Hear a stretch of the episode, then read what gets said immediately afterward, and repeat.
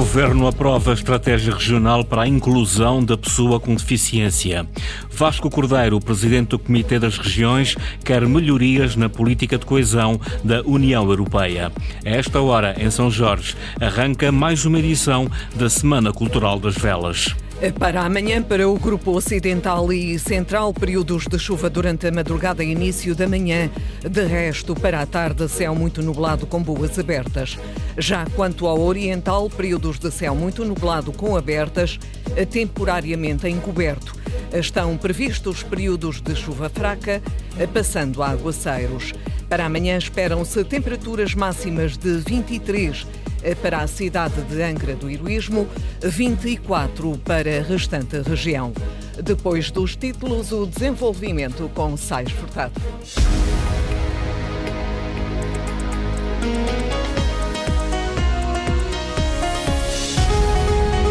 Decisão tomada pelo Conselho do Governo e anunciada esta tarde em Ponta Delgada, o Governo acaba de aprovar a Estratégia Regional para a Inclusão da Pessoa com Deficiência, um documento para vigorar até 2030.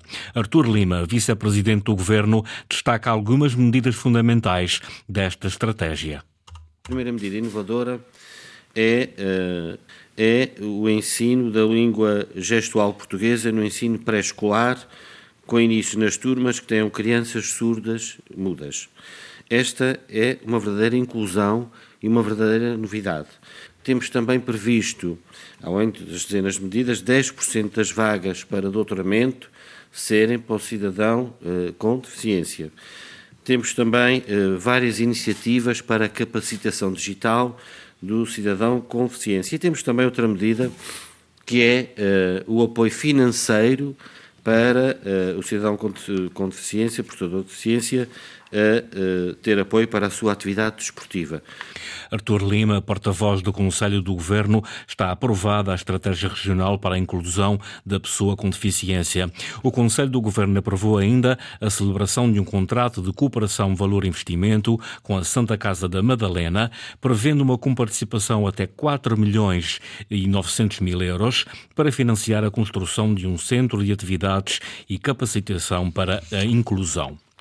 O presidente do Comitê das Regiões acredita que há espaço para melhorias na política de coesão da União Europeia. Mesmo assim, Vasco Cordeiro está reticente quanto às alterações que a Comissão Europeia possa fazer na política de coesão e o modo como isso pode afetar regiões como os Açores. Em Bruxelas, Vasco Cordeiro presidiu a sessão plenária do Comitê das Regiões e respondeu às questões dos jornalistas. Linda Luz. Vasco Cordeiro não desarma até ter a decisão final da Comissão Europeia sobre possíveis alterações ao financiamento da política de coesão, mesmo depois das declarações do Comissário Europeu responsável pelo orçamento da União Europeia durante o debate no plenário de ontem do Comitê das Regiões. É uma declaração importante e é uma declaração que tem peso. Ele tem um histórico, obviamente, de uh, defesa da política regional. Mas eu julgo que não estarei a, nem a faltar à verdade nem a ser uh, indelicado com ele se disser que, para uma decisão final neste processo, entra um conjunto de outras entidades pelas quais, pelo menos neste momento, o Comissário não tem, obviamente, a responsabilidade. Apesar do receio de mudanças negativas, o Presidente do Comitê das Regiões reconhece que há espaço para melhorias na política de coesão. O Comitê das Regiões reconhece a necessidade de melhorar a política de coesão. A política de coesão precisa de ser melhorada. Há aspectos que a experiência e a evolução que, entretanto, as coisas tiveram, aconselham a que se possa alterar esses aspectos. Por exemplo, na forma como nós avaliamos os resultados. Reparem, atualmente, o principal critério para aferir os resultados da política de coesão é quanto dinheiro é que conseguimos gastar. Mas nós temos a experiência, por exemplo, do Fundo de Recuperação, que tem uma abordagem completamente diferente. É cumprirem-se objetivos, cumprirem-se metas, recebe-se o dinheiro. Não se cumpre, não se recebe. Financiamento aos municípios e regiões está dependente de uma revisão ao quadro financeiro plurianual. Entre as consequências das alterações, a política de coesão da União Europeia. O PSD encerrou nesta quinta-feira as suas jornadas parlamentares na Ilha de São Miguel. Durante três dias, os deputados social-democratas visitaram empresas e empresários com o foco a centrar-se na distribuição dos fundos comunitários. Sandra Pimenta. Três dias, três diferentes conselhos, a mesma radiografia tirada pelos deputados do PSD. No Nordeste, na Ribeira Grande e em Vila Franca do Campo, os empresários, sobretudo do setor privado, reclamaram por mais e melhores apoios, reclamações válidas e que tiveram resposta imediata. Um dos eixos mais importantes, no nosso entender, do programa Construir 2030 é mesmo o eixo dos pequenos negócios, em que será dada a oportunidade de empresários mais pequenos poderem candidatar-se a linhas até ao máximo de 50 mil euros para que possam desenvolver o seu negócio, possam criar emprego, possam reestruturar com este valor os já existentes e que possam fixar-se nos conselhos. Mais valias, sobretudo, para os conselhos da da ilha de São Miguel que estão mais afastados dos centros urbanos, assume Sabrina Furtado, deputada do PSD. O Governo Regional decidiu, e em boa hora, que não pode ser tratado de forma igual realidades que são diferentes. E mesmo no Construir 2030 criou subsistemas adaptados às economias locais. E onde o PSD vê mais valias, o Partido Socialista assume defeitos desvalorizados de pronto pela social-democrata Sabrina Furtado. Não tivemos esse feedback, naturalmente, eh, alguns com problemas diferentes de outros, mas efetivamente o papel do Partido Socialista neste momento nos Açores é ser oposição e, portanto, a crítica fácil é o seu dia a dia. Jornadas parlamentares do PSD que durante três dias tentaram fazer o retrato do investimento privado e da distribuição dos fundos comunitários nos conselhos do Nordeste, Ribeira Grande e Vila Franca do Campo. Um sismo de magnitude 4.1 foi sentido esta madrugada na ilha do Faial, com intensidade máxima de 4,5 na escala de Marcali. O tremor de terra não provocou estragos nem feridos, mas deixou a população em sobressalto, fazendo lembrar o terremoto de 9 de julho de 1998, que ocorreu faz agora 25 anos. Ricardo Freitas. O sismo teve epicentro no mar, a oeste da Ilha do Faial, numa zona onde se têm registado vários sismos de pequena intensidade, muitos deles não sentidos pela população. Mas às 4h40, um sismo com magnitude 4.1 foi sentido com intensidade 4.5 por muitos dos habitantes da ilha. Sentiu o sismo, eram 20 para 5, e ele foi puxadinho, e aguentou um bocadinho. Ouvi a zoada também, e depois fiquei ali naquele sossego ali a ver se vinha mais alguma, não, fiz, não, não senti mais nenhum. Senti, bom, estava acordado. Parece que estava a adivinhar, não dormi esta noite. A partir da meia-noite não dormi. Eram 20 para as 5 da manhã. A casa hasta não sei disse é desta vez que vou. Senti, sim, senhor. Era 20 para as 5 da manhã.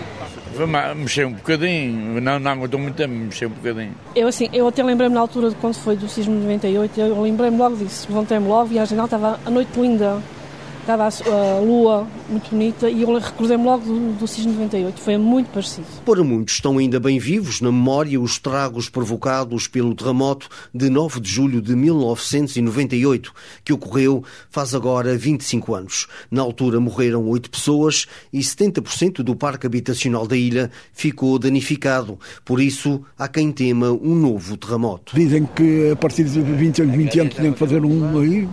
Estamos à espera do pior. Vamos lá ver, graças a Deus, que não faça mal nenhum. Estou convencido que vai vir, vai. Vai, vai, vai vir mais coisas terríveis. Eu tenho, tenho, não tenho dúvidas que vai vir. Para já não há registro de estragos nem de feridos na sequência deste sismo, que foi também sentido na Ilha do Pico. Está apresentado o programa deste ano da Semana do Mar, programa eclético que pretende servir os interesses dos locais e dos estrangeiros que estarão na Horta, Cidade de Mar. O programa decorre de 4 a 13 de agosto, junto de uma das mais belas baías do mundo, quer afirmar-se em mais um ano como o maior festival náutico do país. Apresentam a 46ª edição da Semana do Mar, o maior festival náutico do país. O Festival Náutico tem uma multiplicidade de, de eventos e uh, de participantes e que decorre por um número tão alargado de dias que é efetivamente um orgulho, não apenas para a Ilha do Faial, mas para a região autónoma dos Açores e para Portugal. Carlos Ferreira, presidente da Câmara da Horta e anfitrião desta festa. Pelos três palcos passarão artistas como os Fado Alado, Nuno Guerreiro, Ciro, Bárbara Tinoco, Pedro Abrinhosa e Micael Carreira. E a esta hora, em São Jorge, arranca mais uma edição da Semana Cultural das Velas. O evento decorre até 9 de julho, com um grande cartaz capaz de mobilizar os jorgenses e os visitantes. Ana Azevedo. A 34 edição da Semana Cultural das Velas decorre até dia 9 de julho e este ano conta com a vinda do artista brasileiro Vitor Clay. Neste âmbito, é de destacar o facto deste ano assumirmos a interna internacionalização da Semana Cultural das Velas, com a vinda de um artista internacional, mais concretamente do Brasil. Assim, e passando desde já ao destaque do cartaz musical, gostaria de vos de anunciar que este ano são cabeças de cartaz Diogo Pissarra, os tributo, Vitor Clay, Nininho Vaz Maia, dupla Med Cassette, artista Rosinha. Mário Soares, presidente da Associação Cultural. Numa organização da Associação Cultural das Velas em parceria com o município de Velas, a edição deste ano tem como tema Ser Ilhéu. O evento conta ainda com as tradicionais provas náuticas, atividades lúdicas e desportivas, não esquecendo as marchas populares e a tauromaquia. A par de grandes nomes da música, mantemos a realização de, vários, de várias provas náuticas e regatas, com destaque para a regata Horta Velas Horta, que se realiza desde 1996, assim como inúmeras atividades lúdicas e desportivas. Exposições, animação infantil, atuações de bandas filarmónicas, de grupos folclóricos e desfile de marchas populares. São outros destaques de mais esta edição, a par da tradição taurina, com a realização da tradicional tourada à corda. Esta edição da Semana Cultural das Velas que decorre tem um orçamento na ordem de 150 mil euros, sendo que 100 mil euros são investimento próprio da organização e 50 mil de patrocínios e apoios. Semana Cultural das Velas decorre até 9 de julho. É uma organização conjunta da Associação Cultural das Velas e do município velense. Jornal das 18, uma edição de Sais Furtado, atualidade em permanência em acores.rtp.pt, bem como na página do Facebook da Antena 1 Açores.